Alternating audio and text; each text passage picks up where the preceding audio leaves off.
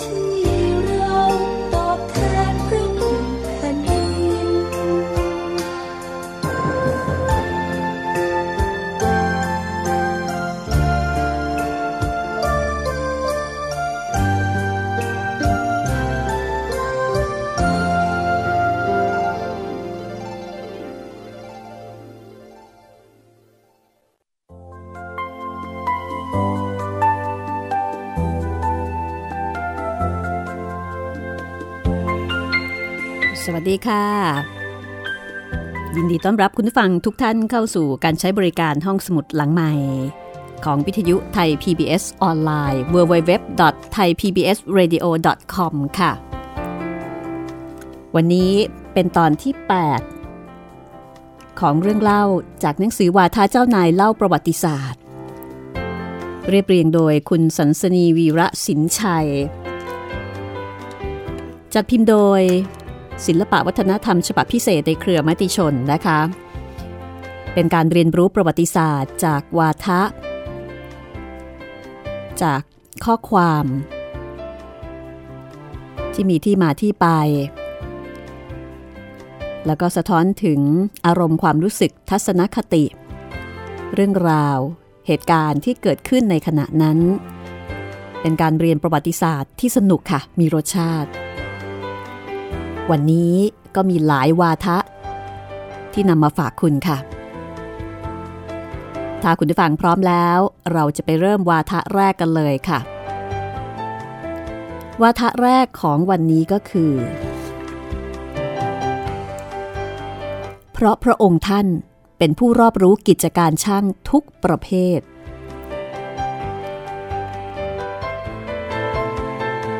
นี่เป็นวาทะที่กล่าวถึงเจ้านายพระองค์ใดติดตามได้เลยค่ะ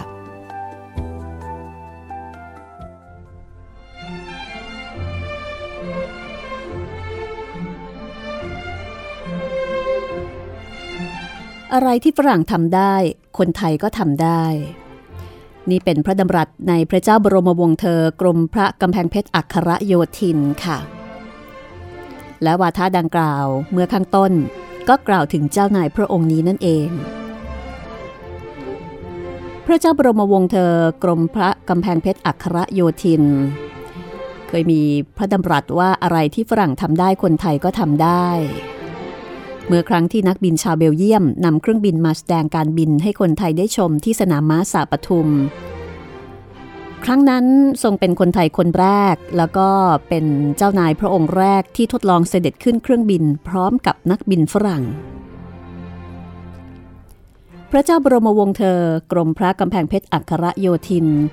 เป็นพระราชโอรสในพระบาทสมเด็จพระจุลจอมเกล้าเจ้าอยู่หัวประสูติแต่เจ้าจอมานดาวาสพระองค์มีพระนามเดิมว่าพระองค์เจ้าบุรชัดชัยยากร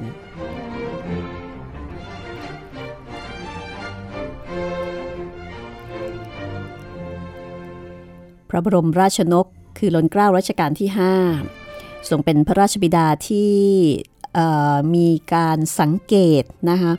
อุปนิสัยแล้วก็บุคลิกของพระราชโอรสแต่ละพระองค์อย่างใกล้ชิดและพระองค์ก็จะส่งเสริมตามความถนัดของแต่ละพระองค์สำหรับพระองค์เจ้าบุรชัดชัยยากรนี้มีปรากฏในพระราชหัตถเลขาที่รัชกาลที่5ทรงเขียนถึงเจ้าพระยาพระเสด็จสุเรนทราธิบดีซึ่งเป็นพระอภิบาลพระราชโอรสในขณะที่ทรงศึกษาต่อยังต่างประเทศนะคะมีใจความตอนหนึ่งว่าชายบุรชัดอยู่ข้างจะเป็นคนขี้อวดมีท่าทางที่จะเป็นเช่นนักเรียนแต่ก่อนๆคือมักจะอวดและถือความรู้มากไปกว่าที่จะทำได้จริงแต่ไม่ใช่เกิดขึ้นด้วยประสงค์จะแสดงความเท็จเป็นด้วยตื่นเมาตัวหน่อยนึงถ้ากวดให้ได้มีความรู้ได้มากๆจนความที่เชื่อตัวของตัวไม่ยิ่งไปกว่าความรู้แล้วก็คงจะใช้ได้ดีอันนี้จะเห็นได้ว่ารัชกาลที่5พระองค์ก็ทรงเป็นเรียกว่าทรงเป็นพ่อที่สังเกตลูกอย่างใกล้ชิดมากนะคะดิฉันชอบที่ประโยคสุดท้ายที่พระองค์ท่านบอกว่าถ้าส่งเสริมให้มีความรู้มากๆจนความรู้เนี่ยใกล้เคียงกับความเชื่อมั่นในตัวเองก็คงจะเป็นผลดี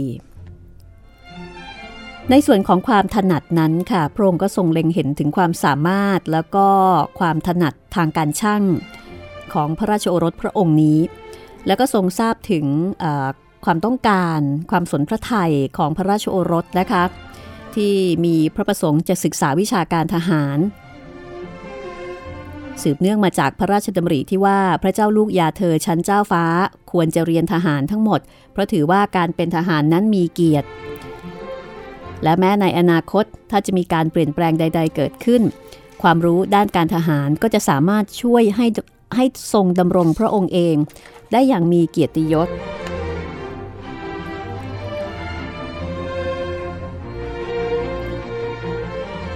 ก็มีปรากฏ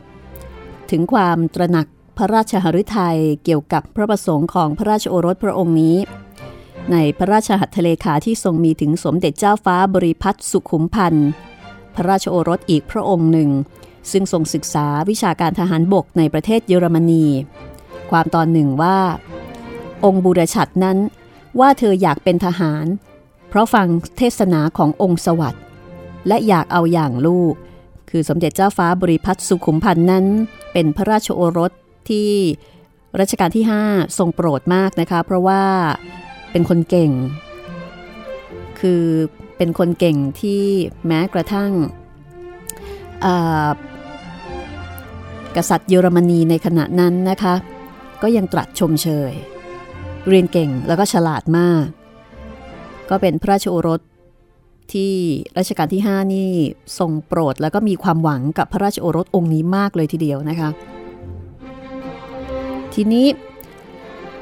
ในเมื่อพระองค์เจ้าบุรชัดชัยยากรมีพระประสงค์ที่จะเรียนในเรื่องการทหารรัชกาลที่5ก็โปรดให้พระองค์เจ้าบุรชัดทรงเข้าศึกษาวิชาวิศวกรรมที่ Trinity College มหาวิทยาลัยเคมบริดจ์แล้วก็ศึกษาวิชาทหารช่างต่อที่โรงเรียนวิศวกรรมทหารที่สะแทมเมื่อทรงสำเร็จการศึกษาแล้วก็ยังเสด็จไปทรงดูงานทหารช่างสมัยใหม่แบบอังกฤษคือเป็นช่างสนพระทัยแล้วก็ถนัดในเรื่องช่างแต่ว่าโปรดอยากจะเป็นทหารเพราะฉะนั้นก็เลยทรงเป็นทหารช่างนะคะ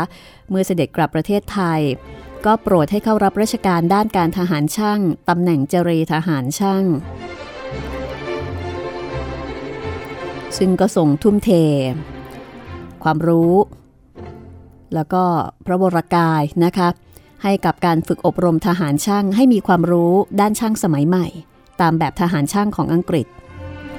ในการฝึกอบรมทรงแต่งตำราวิชาทหารช่างเพื่อใช้สอนนักเรียนทหารช่างตลอดจนทรงปรับปรุงและพัฒนาวิชาช่างในกองทัพบกให้มีความสามารถในการซ่อมแซมสร้างสรรค์เครื่องมือเครื่องใช้ที่เป็นเครื่องยนต์กลไกไม่ให้ต้องทิ้งเสียหายหรือว่าต้องไปพึ่งช่างฝรั่งคือทรงพยายามที่จะให้พึ่งตัวเองให้มากที่สุดก็มีพระเกียรติคุณนี้ในประกาศพระบรมราชโองการ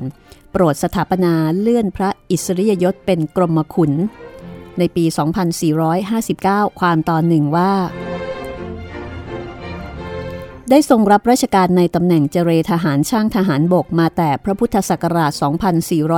2451ในเวลาที่ทรงรับราชการอยู่ในตำแหน่งนี้ได้ทรงพระดำริวางระเบียบวิธีจัดการงานในกรมนั้นให้เรียบร้อยเป็นหลักฐานทั้งได้ทรงแต่งตั้งตำราเรียนและทรงทำการสอนด้วยพระองค์เองและแนะนำให้ผู้อื่นสอนในวิชาช่างสำหรับทหารนับว่าเป็นบ่อเกิดแห่งวิชาช่างทหารในกองทัพบกสยามเป็นอย่างดีเพราะพระองค์ท่านเป็นผู้รอบรู้กิจการช่างทุกประเภททั้งทางทหารและพลเรือนเป็นอย่างวิเศษทีนี้หน่วยงานช่างทหารในสมัยที่พระองค์บริหารนั้นก็ครอบคลุมกิจการต่างๆที่เป็นประโยชน์ต่อประเทศชาติซึ่งพระองค์ก็ทรงกระตือรือร้นที่จะศึกษาด้วยการอ่านมากฟังมากมีการทดลองก่อนที่จะนำมาใช้กับหน่วยงานตอนที่ทรงตั้งแผนกรถไฟขึ้นในกองทัพบกก็ทรงนำวิทยาการสมัยใหม่เข้ามาใช้ในการรถไฟหลายประการซึ่งบางอย่างก็ยังคงใช้อยู่เช่นโทรศัพท์ทางไกลและโทรศัพท์อัตโนมัติแทนการขอทางด้วยโทรเลขแบบเดิม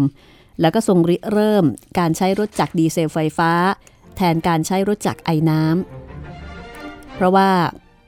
ทรงเล็งเห็นต่อไปในอนาคตนะคะว่าไม้ฟืนเนี่ยจะหายากแล้วก็ราคาสูง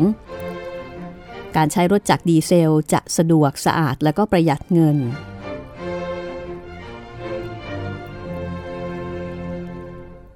แล้วก็เมื่อทรงปรับปรุงรถไฟเพื่อประโยชน์ของกองทัพด้านการคมนาคมขนส่งแล้วก็ทรงมองถึงประโยชน์ด้านอื่นที่มากไปกว่าการคมนาคมนั่นก็คือเรื่องของการท่องเที่ยวและก็ทรงคาดการณ์ได้อย่างถูกต้องว่าในอนาคตการท่องเที่ยวจะเป็นกิจการที่นำรายได้มาสู่ประเทศอย่างเป็นกอบเป็นกำทรงริเริ่มธุรกิจนี้อย่างครบวงจรค่ะโปรดให้ตั้งแผนกโฆษณาขึ้นในกรมรถไฟทำหน้าที่ประชาสัมพันธ์ชักชวนชาวต่างชาติให้มาท่องเที่ยวในไทยโดยมีการส่งหนังสือและก็ภาพชวนท่องเที่ยวให้กับนักเรียนไทยและก็สถานทูตไทยเป็นผู้ดำเนินการในส่วนของพระองค์เองก็ทรงเข้าเป็นสมาชิกสมาคมโรตารี่กรุงเทพนะคะเพื่อที่จะมีโอกาสติดต่อกับชาวต่างประเทศมากขึ้นซึ่งก็จะเป็นผลดีกับธุรกิจท่องเที่ยวและก็ยังโปรดให้สร้างโรงแรมชั้นหนึ่งคือโรงแรมพญาไทเอาไว้รองรับนักท่องเที่ยวและก็ทูลแนะนำให้มีการสร้างสะพานพระราม6เชื่อมเส้นทางรถไฟสายเหนือและสายใต้ สำหรับสถานที่ท่องเที่ยวที่เป็นที่นิยมของชาวต่างชาติในสมัยนั้นก็คือชายทะเลหัวหินก็ส่งเตรียมทั้งโรงแรมและก็สนามกอล์ฟเอาไว้รับรองค่ะทำให้การท่องเที่ยวในสมัยนั้นได้รับความนิยมจากชาวต่างชาติพอสมควรนะคะและก็ถือเป็นพื้นฐานธุรกิจท่องเที่ยวในปัจจุบัน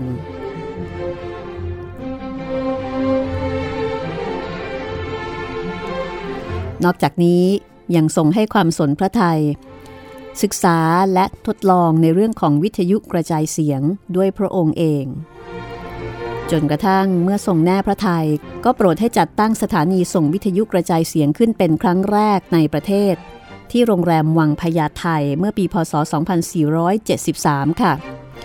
ซึ่งเป็นพื้นฐานกิจการวิทยุกระจายเสียงที่ได้พัฒนาต่อมาจนถึงปัจจุบันนอกจากวิทยุกระจายเสียงแล้วนะคะก็ยังมีโทรศัพท์อัตโนมัติเครื่องปรับอากาศซึ่งใช้เป็นครั้งแรกที่อาคารโรงภาพยนตร์เฉลิมกรุงเป็นต้นค่ะ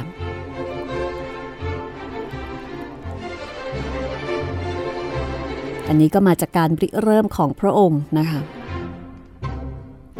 แล้วก็เมื่อครั้งที่นายวินเดฟเบิร์นนักบินสัญชาติเบลเยียมถอดชิ้นส่วนเครื่องบินบรรจุหีบลงเรือเพื่อที่จะมาทำการแสดงการบินครั้งแรกในสยามที่สนามม้าสระปทุมตอนนั้นเนี่ยผู้คนก็ตื่นเต้นนะคะก็ไปชมกันแบบคับคั่งเลยทั้งเจ้านายข้าราชการประชาชนแล้วก็ชาวต่างประเทศแต่ไม่มีพระองค์ใดหรือว่าผู้ใดแสดงเจตจำนงที่จะทดลองโดยสารไปกับเครื่องบินนี้แต่กรมพระกำแพงเพชรอัครโยธินค่ะเป็นเจ้านายพระองค์เดียวนะคะที่มีพระประสงค์จะทดลองขึ้นบินไปกับนายวินเดฟเบิร์นก็ถือว่าพระองค์เป็นคนไทยคนแรกนะคะที่ขึ้นเครื่องบินเพื่อทดลองบินทำให้ทรงเล็งเห็นความสำคัญของการบินและก็ต่อมาทรงขอพระราชทานพระบรมราชานุญาตตั้งแผนกการบินทหารบกขึ้นในกองทัพบกซึ่งก็ได้พัฒนาต่อมาเป็นกองทัพอากาศในปัจจุบันทั้งหมดนี้นะคะก็สะท้อนจากพระดำริและพระดำรัสที่ว่าอะไรที่ฝรั่งทำได้คนไทยก็ทำได้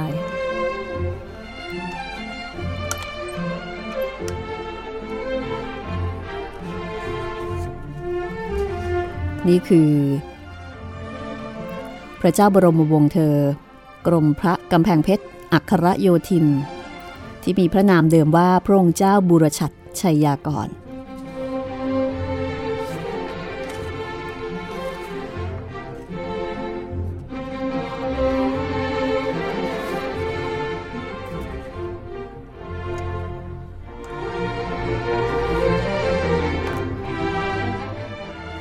รชัยยากรมาฟังวาทะต่อไปค่ะ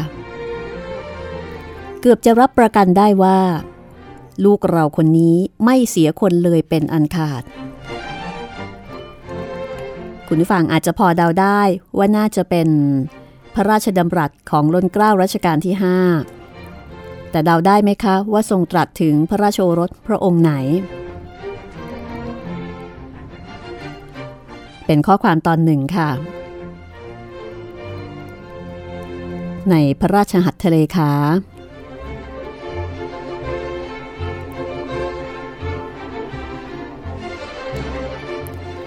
ที่ทรงมีไปยังสมเด็จพระนางเจ้าสุขุมานมารสีนะคะพระบรมราชเทวี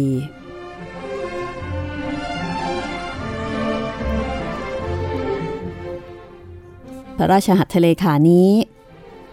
ทรงกล่าวถึงสมเด็จพระเจ้าบรมวงศ์เธอเจ้าฟ้าบริพัตรสุขุมพันธ์กรมพระนครสวรรค์วรพินิจนั่นเองอย่างที่ได้กล่าวมาแล้วนะคะว่ารัชกาลที่5ทรงรักและก็เชื่อมั่นในเจ้าฟ้าบริพัตรสุขุมพันธ์เป็นอย่างมาก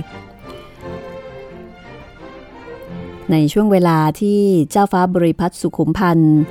ทรงศึกษาวิชาการทหารอยู่ในประเทศเยอรมนีทรงเรียนเก่งนะคะได้รับคำชมเชยยกย่องจากชาวต่างชาติมาตลอดทำให้พระองค์มีความหวังว่าเมื่อพระโอรสพระองค์นี้สำเร็จการศึกษาก็จะเป็นกำลังสำคัญในการบริหารบ้านเมืองแล้วก็กลับมาช่วยแบ่งเบาพระราชภาระซึ่งความหวังของพระองค์ก็ทรงได้รับการตอบสนองจากพระราชโอรสพระองค์นี้อย่างสมบูรณ์ไม่ว่าจะเป็นเรื่องราชการบ้านเมืองหรือว่าเรื่องส่วนพระองค์ทำให้พระราชทานความไว้วางพระราชหฤทัยมอบหมายให้พระราชโอรสทรงรับปฏิบัติและทุกสิ่งที่มีพระราชประสงค์ก็สำเร็จสมดังพระราชหฤทัยพระองค์ก็โปรดพระราชโอรสพระองค์นี้มากดังปรากฏหลักฐานในพระราชหัตถเลขาหลายฉบับที่ทรงมีถึงหรือว่าที่ทรงมีถึงพระราชโอรสพระองค์นี้หรือบางครั้งก็ทรงมีถึงเจ้านายพระองค์อื่นแต่กล่าวถึงพระราชโอรสพระองค์นี้สำหรับสมเด็จเจ้าฟ้าบริพัตรสุขุมพันธ์ก็เป็นพระราชโอรสในพระบาทสมเด็จพระจุลจอมเกล้าเจ้าอยู่หัวประสูติแต่สมเด็จพระปิตุฉาเจ้าสุขุมานมารสีพระอัครราชเทวีอย่างที่เล่าให้ฟังไปนะคะว่าพระองค์มีพระคุณสมบัติที่ดีเด่นในทุกๆด้านคือถ้าพูดง่ายๆก็คือทรงเรียนเก่งแล้วก็มีพระจริยวัตรปฏิบัติพระองค์งดงามอย่างเรื่องที่ทรงเรียนเก่งมีพระปรีชาสามารถด้านการศึกษาก็มีผู้สันนิษฐานว่าปัจจัยสำคัญนะคะน่าจะมาจากการที่พระองค์เนี่ยมีพระราชชนนีที่ทรงสนพระทัยและมีความรู้ในด้านหนังสือก็อาจจะเรียกได้ว่าเป็นพื้นฐานสำคัญแล้วค่ะก็คือมีแม่ที่ใส่ใจนะคะในเรื่องของการเรียนแล้วก็ชอบอ่านหนังสือด้วย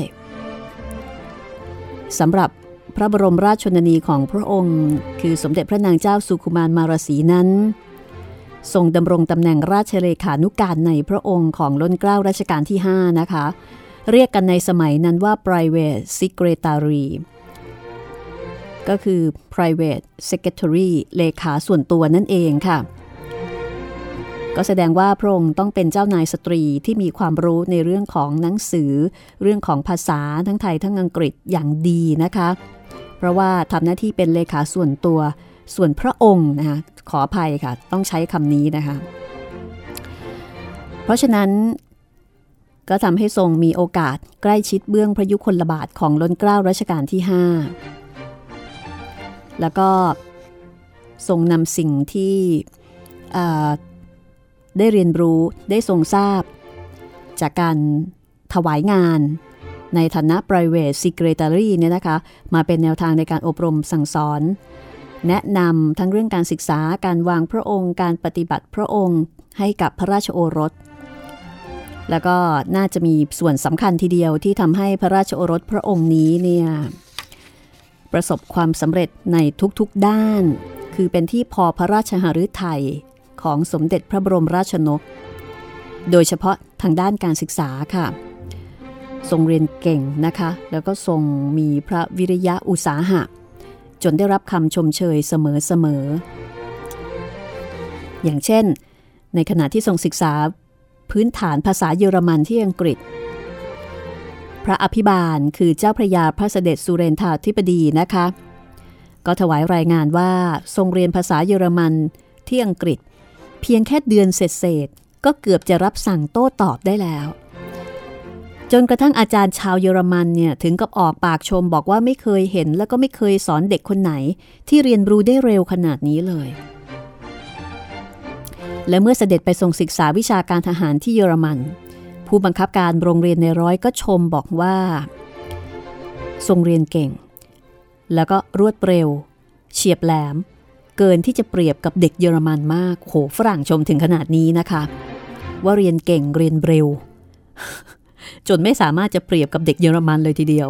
แสดงว่าต้องเก่งมากนะคะก็ถึงออกปากขนาดนี้และเมื่อทรงสำเร็จการศึกษาพระจักรพรรดิไกเซอร์ของเยอรมันก็ตรัสชมเชยซึ่งก็ทำให้ รัชกาลที่5นะคะทรงปลื้มถ้าใช้ศัพท์เราก็ต้องบอกว่าทรงปลื้มแล้วก็ทรงโปรดพระราชโอรสพระองค์นี้มาก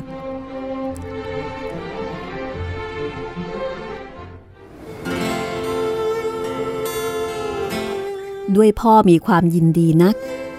ในการที่เจ้าไล่วิชาได้คำสรรเสริญของเอ็มเปอเรอร์ในครั้งนี้เอ็มเปอเรอร์ก็คือเอ็มเปอเรอร์จักรพรรดินั่นเองนะคะนับว่าเป็นทุนวิเศษสำหรับตัวสืบไปภายหน้า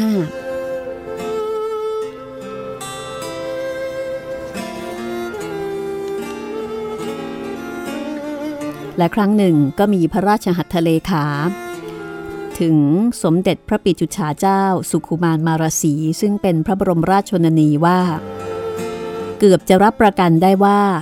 ลูกเราคนนี้ไม่เสียคนเลยเป็นอันขาดหลักแหลมมั่นคงมากควรจะดีใจได้เป็นแท้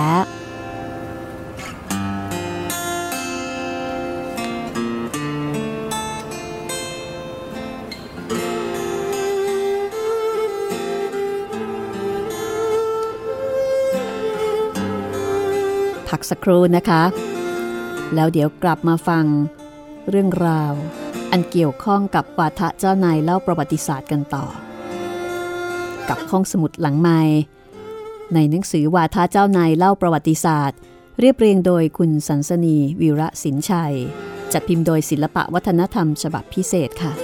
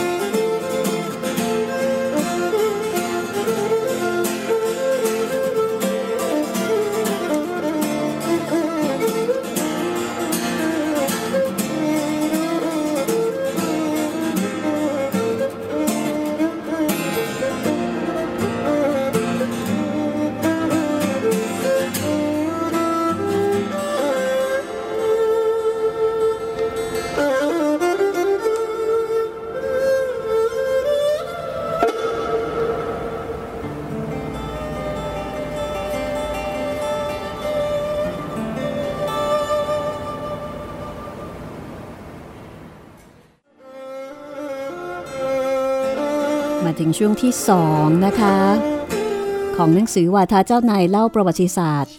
ที่เรียบเรียงโดยคุณสันสนีวีระสินชัยห้องสมุดหลังไมค์นำเนื้อหาบางส่วนบางตอนมาถ่ายทอดให้คุณได้ฟังค่ะเพื่อให้เห็นว่าการเรียนรู้ประวัติศาสตร์นั้น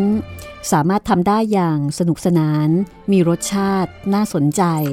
แล้วก็การเรียนรู้ประวัติศาสตร์ก็ถือเป็นเรื่องสำคัญนะคะเพราะว่าเป็นการเรียนรู้รากเหง้าของเราเองก่อนที่จะก้าวต่อไปข้างหน้าด้วยความเข้าใจและมั่นใจมาถึงอีกหนึ่งวาทะซึ่งเกี่ยวข้องกับเจ้านายพระองค์เดิมนะคะก็คือสมเด็จเจ้าฟ้าบริพัตรสุขุมพันธ์กรมพระนครสวรรค์วรพินิจเป็นวาทะที่ออกแนวจะน่าเศร้าเล็กน้อยค่ะนั่นก็คือวาทะที่ว่าถ้าเห็นว่าฉันยังไม่ได้ทำอะไรพอสำหรับบ้านเมืองก็เอาบ้านฉันไปสิ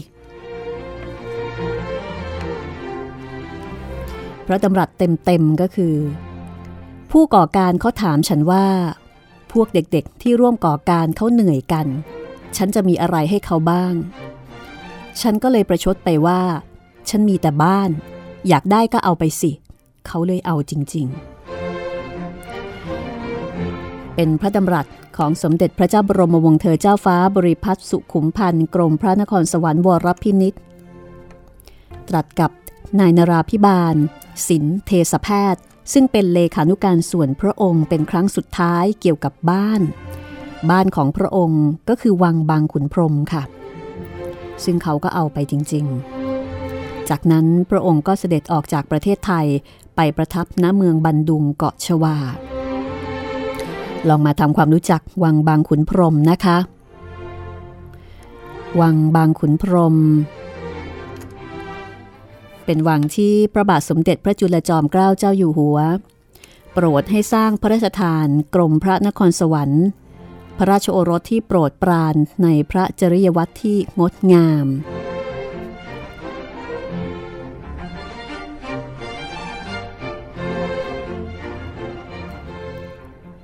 สำหรับวังบางขุนพรหม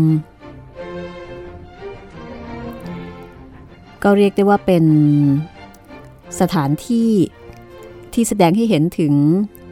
ความสนิทเสน่หาที่รัชกาลที่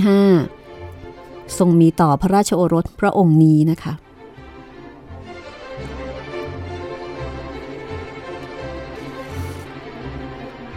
เพราะว่า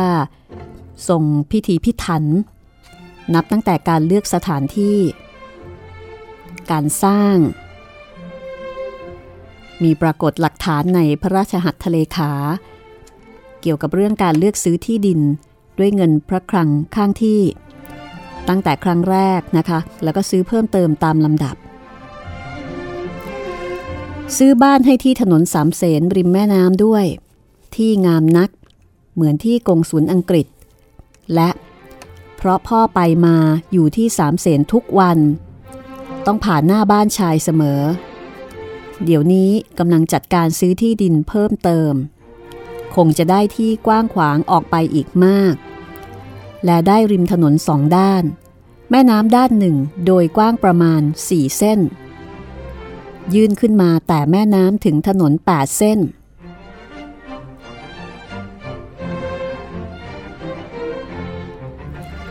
และเมื่อสมเด็จเจ้าฟ้าบริพัตรสุขุมพันธ์ส่งสำเร็จการศึกษากลับมาจากเยอรมันรัชกาลที่5ก็พระราชทานเงิน 1,000 ชั่งค่ะในการก่อสร้างวังซึ่งออกแบบโดยสถาปนิกชาวเยอรมันนะคะดร. คาร์ล ซิกฟรีด เดอริง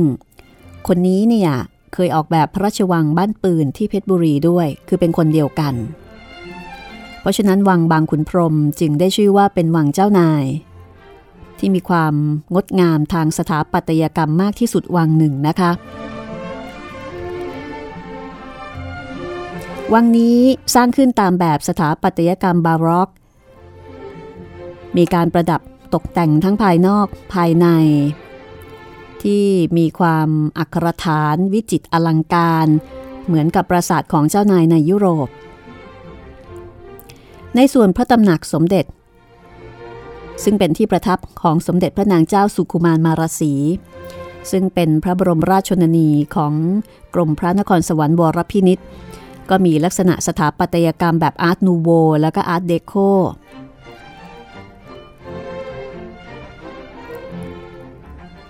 เพราะฉะนั้นวังบางขุนพรหมนี่ต้องบอกเป็นวังที่สวยเก๋แล้วก็ใหญ่โตนะคะในส่วนของที่ตั้งก็เป็นทำเลที่ดีเลิศมีความสงบร่มเย็นมีความงดงามของไม้ยืนต้นแล้วก็ไม้ดอกหลากสีหลายพันคือเรียกว่าเป็นวังที่ทำเลก็ดีรูปแบบสถาปัตยกรรมก็งดงามแล้วก็เป็นที่ประทับที่อบอุ่นนะคะของสมเด็จพระนางเจ้าสุขุมานมารสี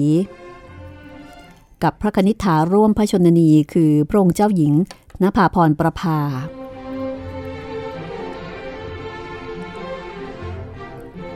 แล้วก็เป็นที่ประทับของสมเด็จเจ้าฟ้ากรมพระนครสวรรค์วรพินิจกับหม่อมเจ้าหญิงประสงค์สมพระชายา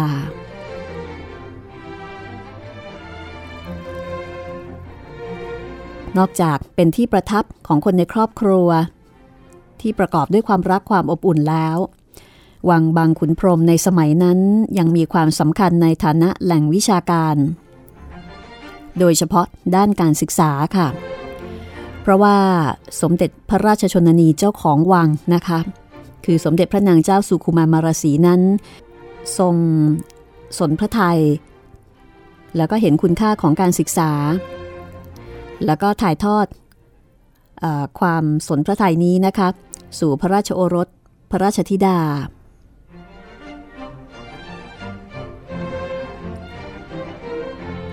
และนอกจากนั้นยังได้ถ่ายทอดถึงพระธิดาทั้ง5พระองค์ขององค์เจ้าของวัง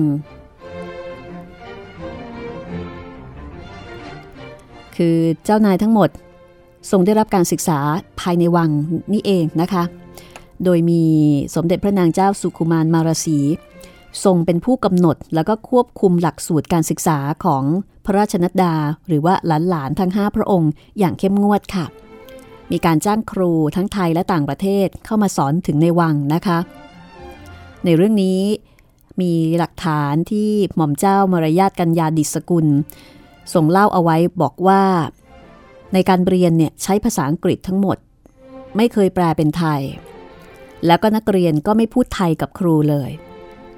ส่วนวิชาที่เรียนก็ไม่เฉพาะแต่ภาษาอังกฤษเท่านั้นแต่ว่าต้องเรียนเลขประวัติศาสตร์ภูมิศาสตร์และก็ท่องโครงกลอนหนังสือเรียนทั้งหมดครูก็สั่งมาจากเมืองนอกเพราะฉะนั้นหลักสูตรที่เรียนเนี่ยนะคะถึงแม้ว่าจะเป็นหลักสูตรที่ออกแบบกำหนดโดยท่านเจ้าของวังแต่มีความเข้มข้นจนทำให้คนทั่วไปในสมัยนั้นเรียกบางขุนพรหมนะคะว่าบางขุนพรหม University แล้วก็อีกด้านหนึ่งนะคะที่ทำให้วังบางขุนพรหมมีชื่อเสียงก็คือเรื่องของการเลี้ยงกล้วยไม้ค่ะคือเรือนกล้วยไม้ที่วังนี้ถือเป็นเรือนกล้วยไม้รุ่นแรกๆนะคะที่มีขนาดใหญ่แล้วก็ทันสมัยที่สุดในสมัยนั้นมีกล้วยไม้ทั้งของพันธุ์ไทยแล้วก็ของต่างประเทศแล้วก็พันธุ์ผสมที่องค์เจ้าของวังเนี่ยทรงศึกษาแล้วก็ปฏิบัติด้วยพระองค์เองถึงกับทรงนิพนธ์เป็นตำราค่ะที่ก็ถือเป็นพื้นฐานวิชาการเกี่ยวกับกล้วยไม้ลูกผสมที่นักเลงเล่นกล้วยไม้ในปัจจุบันเนี่ยยังคงใช้เป็นคู่มือนอกเหนือจากเรื่องการศึกษาการเลี้ยงกล้วยไม้ยังมีเรื่องของดนตรีนะคะเพราะว่าองค์เจ้าของวังเนี่ยโปรดทั้งดนตรีไทยแล้วก็ดนตรีสากลมีการตั้งวงมโหรีปีพาทย์ที่เรียกกันว่าวังบางขุนพรหมเป็นวงมโหรีที่มีชื่อเสียงที่สุดวงหนึ่งในยุคนั้นค่ะและยังทรงนิพนธ์เพลงสำหรับให้วงใช้ในการบรรเลงนะคะหลายเพลงเนี่ยดังมาถึงทุกวันนี้คือเป็นเพลงอมตะเช่นเพลงมหาฤกษ์เพลงพญาโศกเพลงบาสกุณีเพลงสารถีสามชั้นหรือว่าเพลงแขกมอญบางขุนพรหมนะคะยังคงเป็นเพลงที่เป็นที่รู้จักแล้วก็เล่นกันอยู่จนกระทั่งถึงปัจจุบันคนเฒ่าคนแก่ยุคนั้น ก็จะบอกว่าวังบางขุนพรหมเนี่ยเป็นวังที่มีแต่เสียงดนตรีเป็นที่ที่รื่นรมย์ราวกับทิพยวิมานในสวงสวรรค์นั่นทีเดียว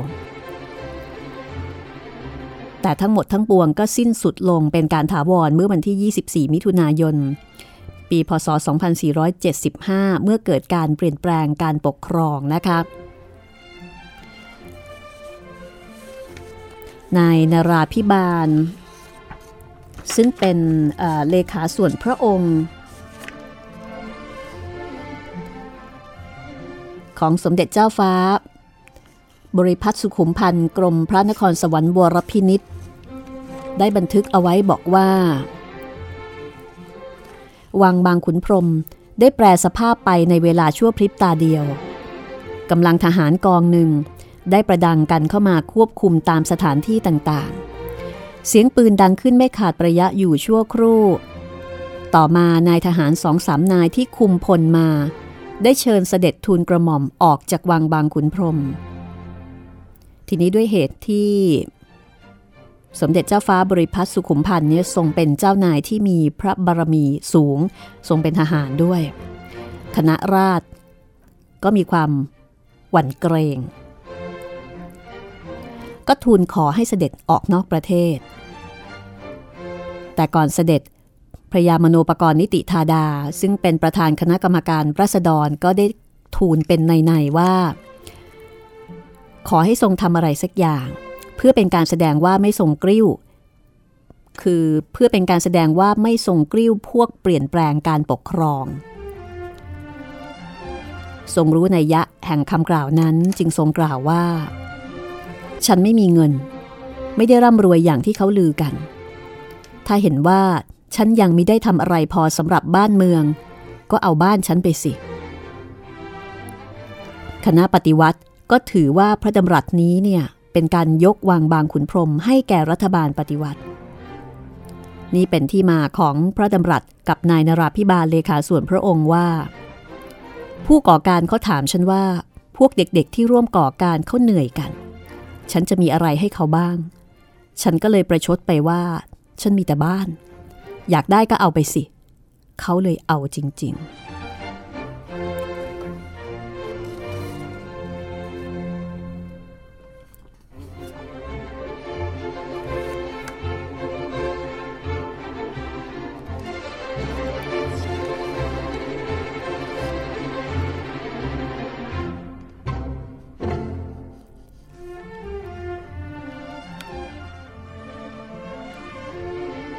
มาถึง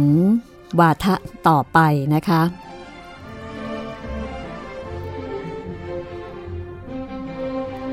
ไม่ได้ใช้ล่อใจราษฎรแต่ด้วยถ้อยคำเท่านั้นยังมีล่อใจโดยทางอื่นๆอีก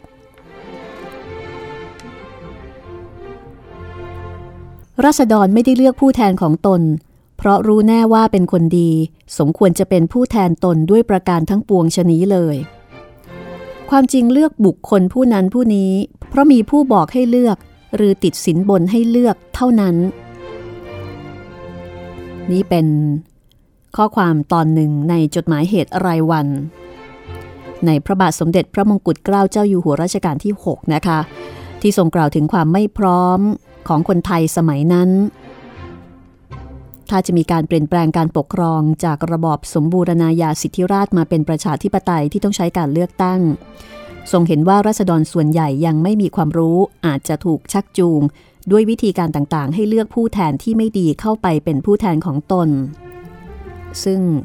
ก็ทรงทำนายคาดการณ์ได้เป๊ะเลยทีเดียวนะคะปัญหานี้ก็ยังคงอยู่จนกระทั่งถึงปัจจุบัน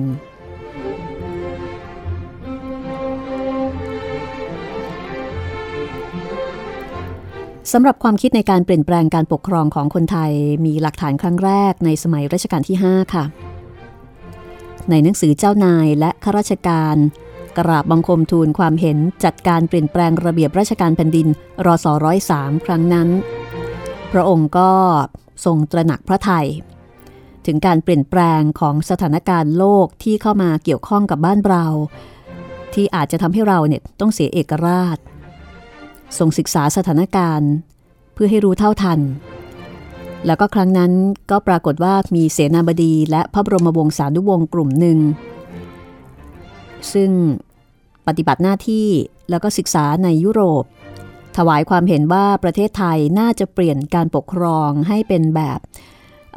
Constitutional Monarchy หรือการปกครองในระบอบรัฐธรรมนูญโดยมีพระมหากษัตริย์เป็นมหาประธานของบ้านเมือง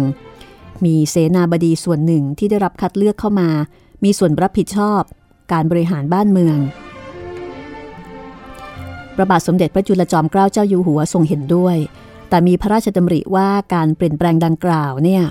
ถ้าจะให้เรียบร้อยราบรื่นได้ผลสมบูรณ์ราษฎรไทยต้องมีความพร้อมกว่านี้ในขณะนั้นทรงเห็นว่าราษฎรไทยยังไม่มีความพร้อมเนื่องมาจากขนบธรรมเนียมประเพณีความเชื่อตลอดจนจิตสำนึกที่ถูกปลูกฝังมาแต่บรรพบุรุษที่ชื่อว่าพระมหากษัตริย์คือเทพเจ้าอวตารมาเกิดเพื่อบำบัดทุกข์บำรุงสุขแก่ประชาชนตลอดจนเรื่องของบุญญาบารมีที่ทำให้มีการกระทำเหนือกว่าคนธรรมดาราษฎรจึงให้ความเคารพบูชาเชื่อฟังจนไม่มีใครกล้าที่จะโต้แย้งความคิดเห็นและการกระทำของพระองค์พระองค์ก็ทรงมีความเห็นนะคะเกี่ยวกับพฤติกรรมและสติปัญญาของเสนาบดีในสมัยของพระองค์เอาไว้ด้วยค่ะว่าผู้ซึ่งจะมีปัญญาชี้เหตุการณ์ติและชมได้นั้นมีมากคนไปแต่ไม่พ้นจากที่จะเหมือนกับชี้บอกว่าสิ่งนี้แดงสิ่งนี้ดำสิ่งนี้ขาวซึ่งแลเห็นอยู่แก่ตาทั่วกันแล้วอย่างนั้นเองแต่ผู้ซึ่งจะทำให้เป็นรูปร่างอย่างใดเข้านั้นไม่ใคร่มีตัวเลย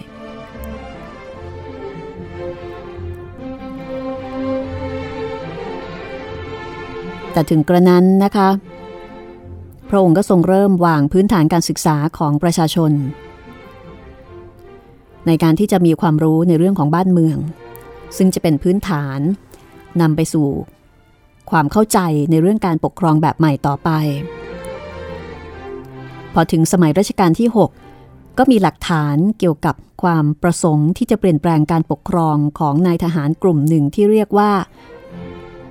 กบฏรศ130แต่ปรากฏว่าทางการรู้ก่อนก็เลยจับก่อนที่จะมีการลงมือล้นเกล้ารัชกาลที่6ก็ทรงตระหนักพระทัยในฐานะที่พระองค์ก็ทรงเป็นนักเรียนนอกด้วยนะคะว่าสักวันหนึ่งการปกครองระบอบสมบูรณาญาสิทธิราชเนี่ยก็คงจะต้องพ้นสมัยไปตามกระแสการเปลี่ยนแปลงของโลกก็ทรงตั้งพระทัยที่จะพระราชทานรัฐธรรมนูญให้ประชาชนมีการปกครองตามแบบอารยประเทศแต่ก็ทรงมีความเห็นเช่นเดียวกับล้นเกล้ารัชกาลที่5สมเด็จพระบรมชนกนาถว่าคนไทยส่วนใหญ่เนี่ยยังไม่พร้อมเพราะว่าความคิดในการเปลี่ยนแปลงการปกครองเนี่ยเกิดจากคนเพียงกลุ่มเดียวที่มีความรู้เพราะฉะนั้นสิ่งที่จะช่วยให้คนส่วนใหญ่รู้จักและเข้าใจการปกครองแบบใหม่อย่างแท้จริงก็คือเรื่องของการศึกษาถ้าเกิดว่าไม่มีตรงนี้ไม่มีความรู้ความเข้าใจอย่างถูกต้องก็จะเกิดการหลอกลวงให้เชื่อหรือว่าการติดสินบนให้เลือกพระองค์จึงทรงพยายามให้การศึกษาแก่ประชาชนด้วยการประกาศพระราชกฤษฎีกาบังคับใช้พระราชบัญญัติประถมศึกษาในปีพ.ศ. 2464เพื่อให้ราษฎรมีความรู้หนังสือเป็นพื้นฐานเพื่อที่จะใช้ต่อยอดการศึกษาวิทยาการสมัยใหม่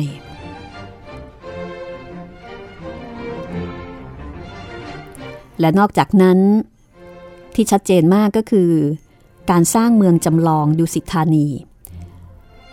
ซึ่งเป็นเมืองที่มีการปกครองแบบประชาธิปไตยตามแบบอารยประเทศในดุสิตธานีมีผังเมืองที่เป็นระเบียบเรียบร้อยมีสาธารณูปโภคไฟฟ้าไปรษณีย์สาธารณสุข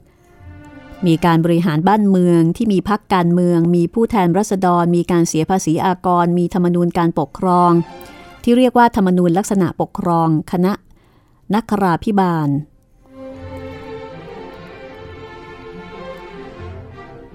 แล้วก็ในดุสิตธานียังมีหนังสือพิมพ์รายวัน2ฉบับด้วยนะคะ คือหนังสือพิมพ์ดุสิตสมัยและดุสิตศักขีเสนอข่าวคราวภายในเมืองแสดงความเห็นวิพากษ์วิจารณ์การบริหารบ้านเมืองได้อย่างเสรีและผู้มีสิทธิ์เข้าไปในเมืองนี้คือบรรดาเสนาบดีชั้นผู้ใหญ่ที่จะต้องปฏิบัติตนตามธรรมนูญการปกครองก็เป็นการเรียนรู้การปกครองสมัยใหม่เพื่อเป็นพื้นฐานในการเผยแพร่ความรู้เกี่ยวกับระบอบประชาธิปไตยแต่ก็ทรงพบกับปัญหามากมายนะคะทำให้การดำเนินการเนี่ยล่าช้าไม่เป็นที่พอใจของกลุ่มคนที่ต้องการจะเปลี่ยนแปลงการปกครอง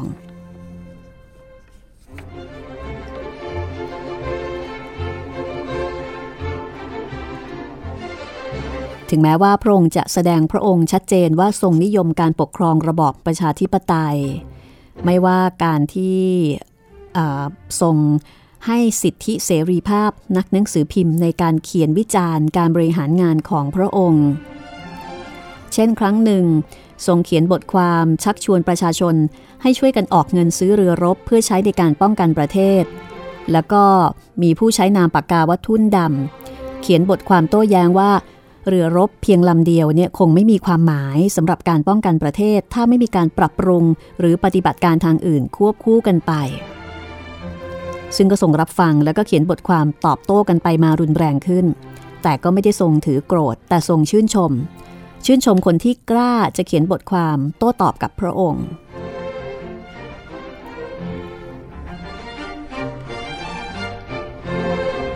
ขณะเดียวกันก็ทรงเกรงว่าคนไทยในยุคนั้นอาจจะถูกชักจูงจากผู้หวังผลประโยชน์ในเรื่องของการเปลี่ยนแปลงดังที่ทรงกล่าวไว้ในจดหมายเหตุรายวันตอนหนึ่งว่า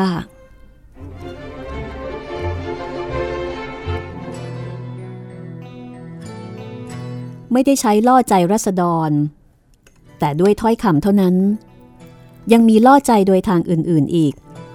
ตั้งแต่ทางเลี้ยงดูจัดยานพาหนะให้ไปมาโดยสะดวกและไม่ต้องเสียทุนทรัพย์จนถึงติดสินบนตรงๆเป็นที่สุด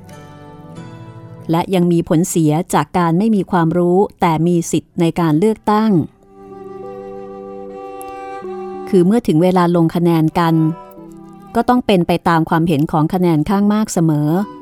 ก็ผู้ที่จะลงคะแนนนั้นโดยมากก็คงจะลงคะแนนตามกันสุดแต่หัวหน้าแห่งคณะของตนจะบอกให้ลงทางไหนราษฎรไม่ได้เลือกผู้แทนของตนเพราะรู้แน่ว่าเป็นคนดีสมควรจะเป็นผู้แทนตนด้วยประการทั้งปวงชะนี้เลยความจริงเลือกบุคคลผู้นั้นผู้นี้เพราะมีผู้บอกให้เลือกหรือติดสินบนให้เลือกเท่านั้นนี่คือการคาดการณ์ว่าถ้าไม่มีความพร้อมการเลือกตั้งก็อาจจะเป็นไปเช่นนี้นี่คือพระราชดำรัสของล้นเกล้ารัชกาลที่6นะคะซึ่งต้องบอกว่ากลับมาอ่านอีกครั้งหนึ่งก็จะเห็นได้ว่าทรงคาดการณ์ได้อย่างน่าทึ่งทีเดียวจากหนังสือวาทเจ้านายเล่าประวัติศาสตร์เรียบเรียงโดยคุณสันสนีวีระสินชัยค่ะจัดพิมพ์โดยศิลปะวัฒนธรรมฉบับพิเศษนำเสนอโดยห้องสมุดหลังใหม่ให้เป็นการเรียนรู้ประวัติศาสตร์ที่มีรสชาติสนุกสนานและก็น่าสนใจนะคะวันนี้หมดเวลาแล้วลาไปก่อนสวัสดีค่ะ